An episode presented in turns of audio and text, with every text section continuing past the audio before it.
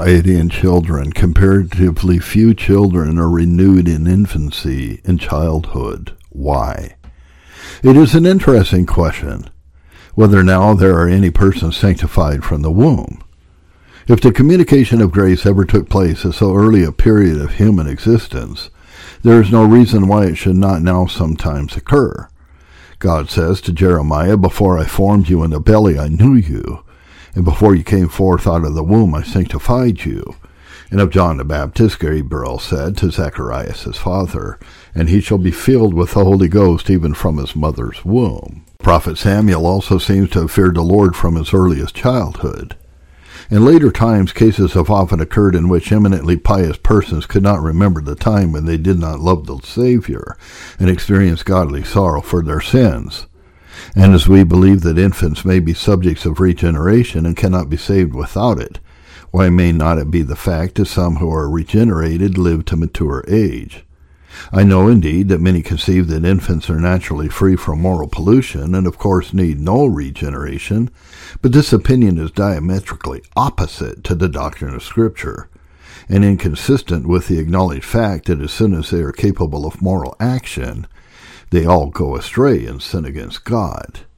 If children were not depraved, they would be naturally inclined to love God and delight in His holy law, but the reverse is a fact.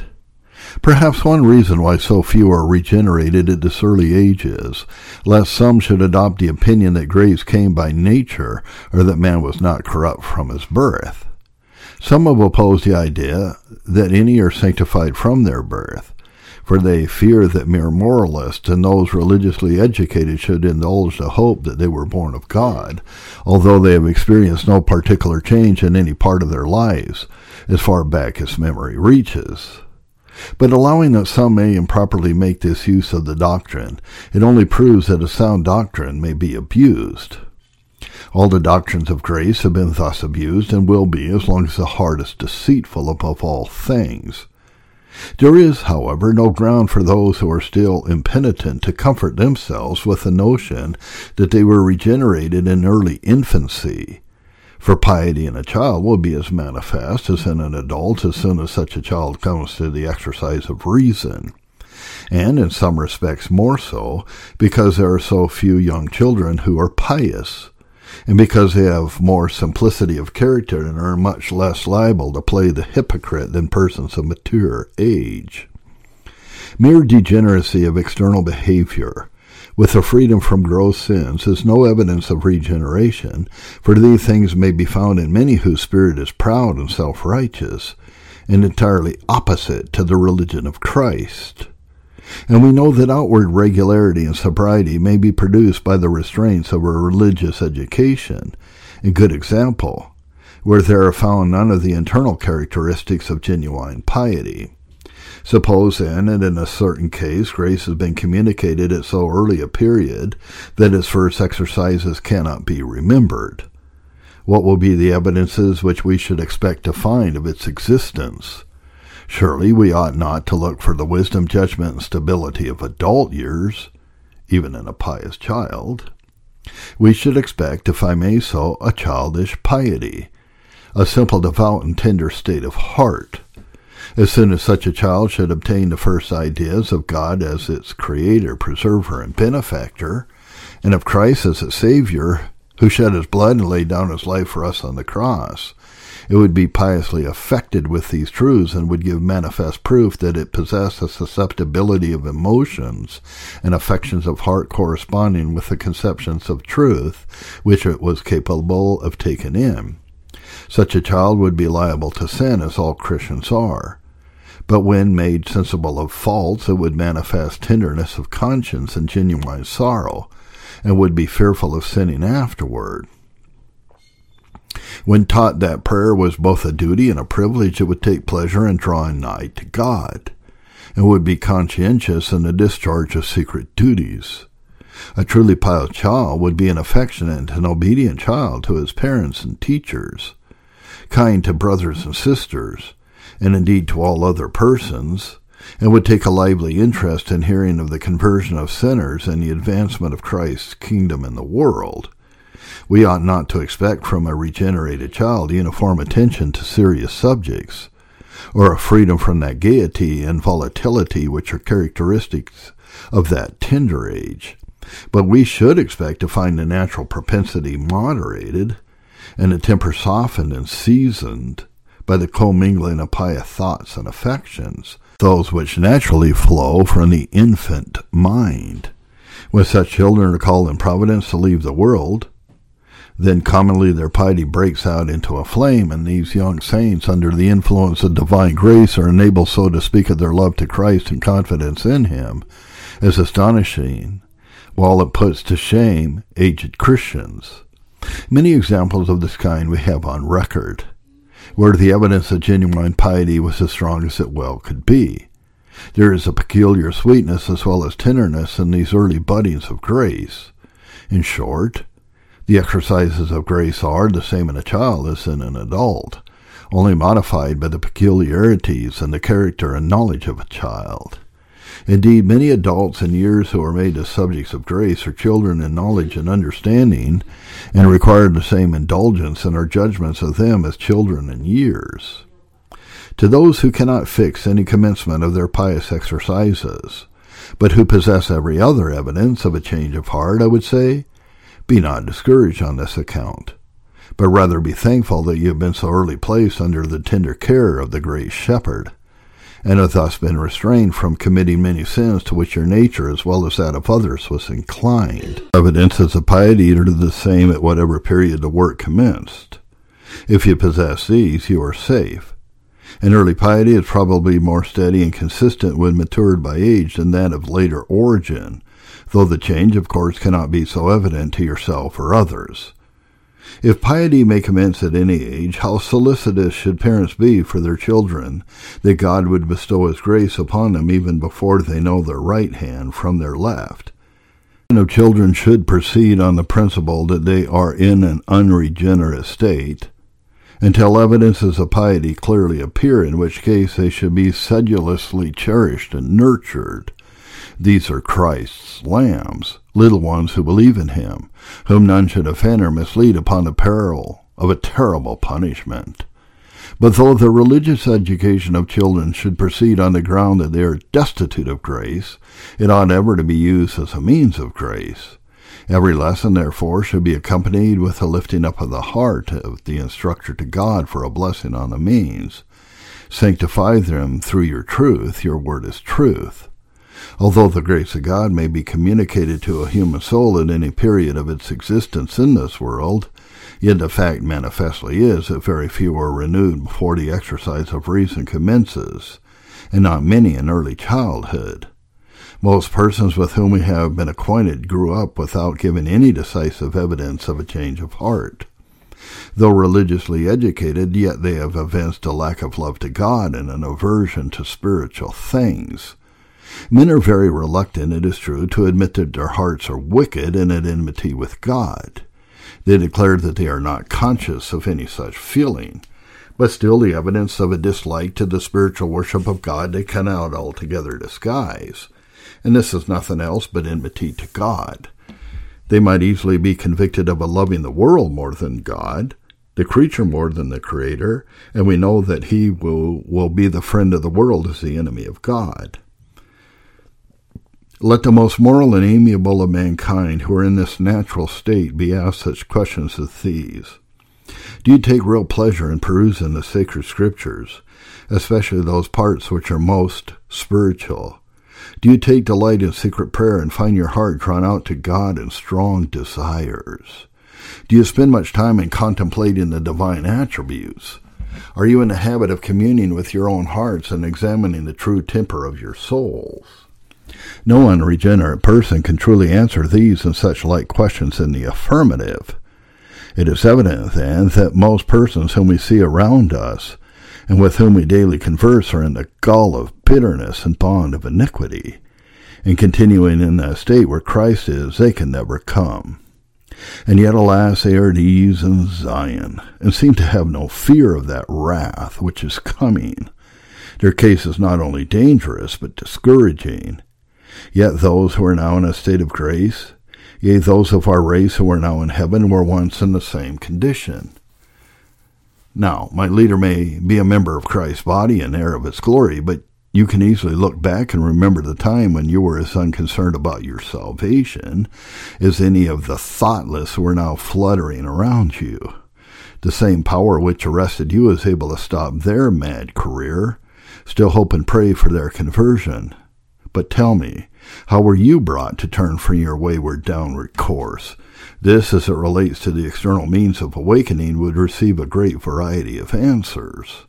One would say, while hearing a particular sermon, I was awakened to see my lost estate, and I never found rest or peace until I was enabled to believe in the Lord Jesus Christ. Another would answer, I was brought to consideration by the solemn and pointed conversation of a pious friend who sought my salvation. While a third would answer, I was led to serious consideration by having the hand of God laid heavily upon me in some affliction. In regard to many, the answer would be that their minds were gradually led to serious consideration, they scarcely know how. Now, in regard to these external means or circumstances, it doesn't matter whether the attention was arrested and the conscience awakened by this or that means, gradually or suddenly. Neither do the things at all assist in determining the nature of the effect produced. All whoever became pious must have begun with serious consideration, whatever means were employed to produce a state of mind. But all who for a season become serious are not certainly converted. There may be solemn impressions and deep awakenings which never terminate in a saving change, but end in some delusion, or the person turns again to his old condition, or rather to one much worse.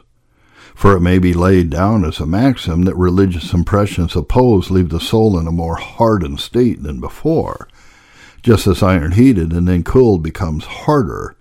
In general, those impressions which come on gradually without any unusual means are more permanent than those which are produced by circumstances of a striking and an alarming nature. But even here there is no general rule. The nature of the permanent effects is the only sure criterion. By their fruits you shall know them. The conviction of sin is a necessary part of experimental religion, all will admit. But there is one question respecting this matter concerning which there may be much doubt, and that is whether a law work prior to regeneration is necessary, or whether all true and salutary conviction is not the effect of regeneration. I find that 100 years ago, this is a matter in dispute between the two parties into which the Presbyterian Church was divided, called the Old and the New Side. The Tennants and the Blairs insisted much on the necessity of conviction of sin by the law prior to regeneration, while Thompson and his associates were of an opinion that no such work was necessary, nor should be. No, the opinion of the necessity of legal conviction has generally prevailed in all of our modern revivals, and it is usually taken for granted that the convictions experienced are prior to regeneration. But would it be very difficult to prove from Scripture, or from the nature of the case, that such a preparatory work was necessary? Suppose an individual to be in some certain moment regenerated. Such a soul would begin to see with new eyes, and his own sins would be among the first things viewed in a new light. He would be convinced not only of the fact that they were transgressions of the law, but he would also see that they were intrinsically evil and deserved the punishment to which they exposed him. It is only such a conviction as this that really prepares the soul to accept of Christ in all of his offices, not only as a Savior from wrath, but from sin. And it can scarcely be believed that that clear view of the justice of God and their condemnation, which most persons sensibly experience, is the fruit of a mere legal conviction on an unregenerate heart. For this view of God's justice is not merely of the fact that this is his character, but of the divine excellency of his attributes, which is accompanied with admiration of it, and a feeling of acquiescence or submission.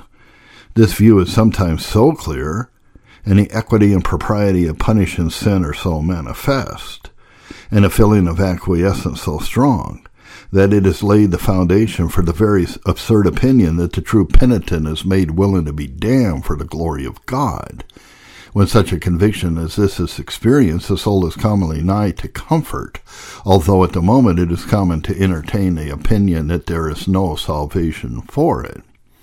It is amazing and almost unaccountable how calm the soul is in the prospect of being lost forever. An old lady of the Baptist denomination was the first person I ever heard give an account of Christian experience, and I recollect that she said that she was so deeply convinced that she should be lost that she began to think how she should feel and be exercised in hell, and it occurred to her that all in that horrid place were employed in blaspheming the name of God. The thought of doing so was rejected with abhorrence, and she felt as if she must and would love him even there, for his goodness to her, for she saw that she alone was to blame for her destruction, and that he could, in consistence with his character, do nothing else but inflict his punishment on her. Now surely her heart was already changed, although not a ray of comfort had dawned upon her mind. But is there not before this generally a rebellious rising against God and a disposition to find fault with his dealings? It may be so in many cases, but this feeling is far from being as universal as some suppose. As far as the testimony of pious people can be depended on, there are many whose first convictions are of the evil of sin rather than of its danger, and who feel real compunction of spirit for having committed it, accompanied with a lively sense of their ingratitude. This question, however, is not of any great practical importance. But there are some truly pious persons who are distressed and perplexed because they never experience that kind of conviction which they hear others speak of, and the necessity of which is insisted on by some preachers. Certainly that which the reprobate may experience, which is not different from what all the guilty will feel at the day of judgment, cannot be a necessary part of true religion, and yet it does appear to be a common thing for awakened persons to be at first under a mere legal conviction.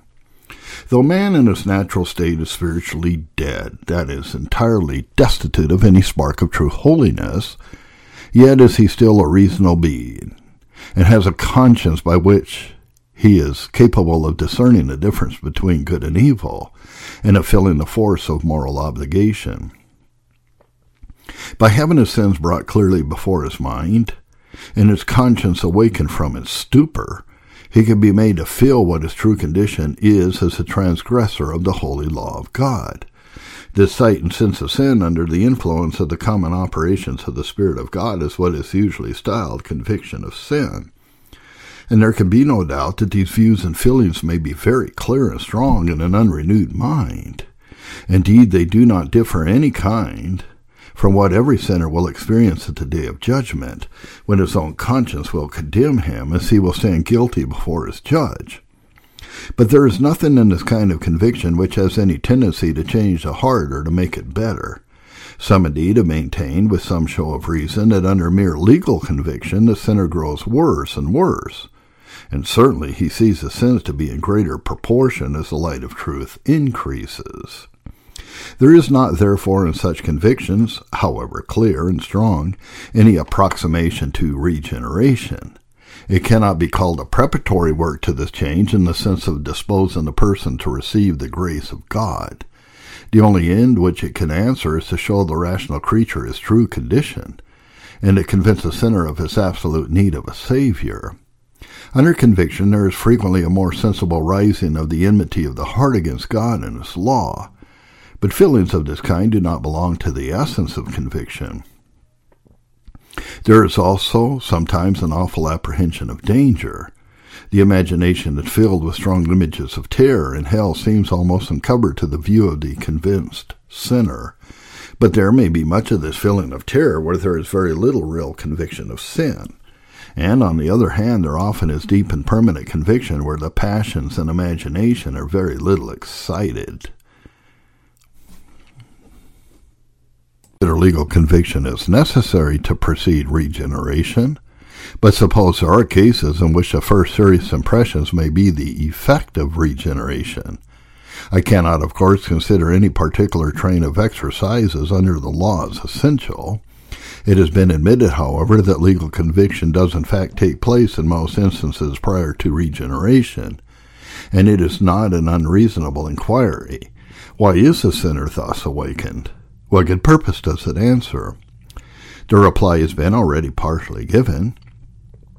But it may be remarked that God deals with man as an accountable moral agent, and before he rescues him from the ruin into which he is sunk, he will let him see and feel in some measure how wretched his condition is, how helpless he is in himself, and how ineffectual are his most strenuous efforts to deliver him from his sin and misery. He is therefore permitted to try his own wisdom and strength. And finally, God designs to lead him to the full acknowledgment of his own guilt and to justify the righteous judge, who condemns him to everlasting torment. Conviction, then, is no part of a sinner's salvation, but the clear practical knowledge of the fact that he cannot save himself and is entirely dependent on the saving grace of God.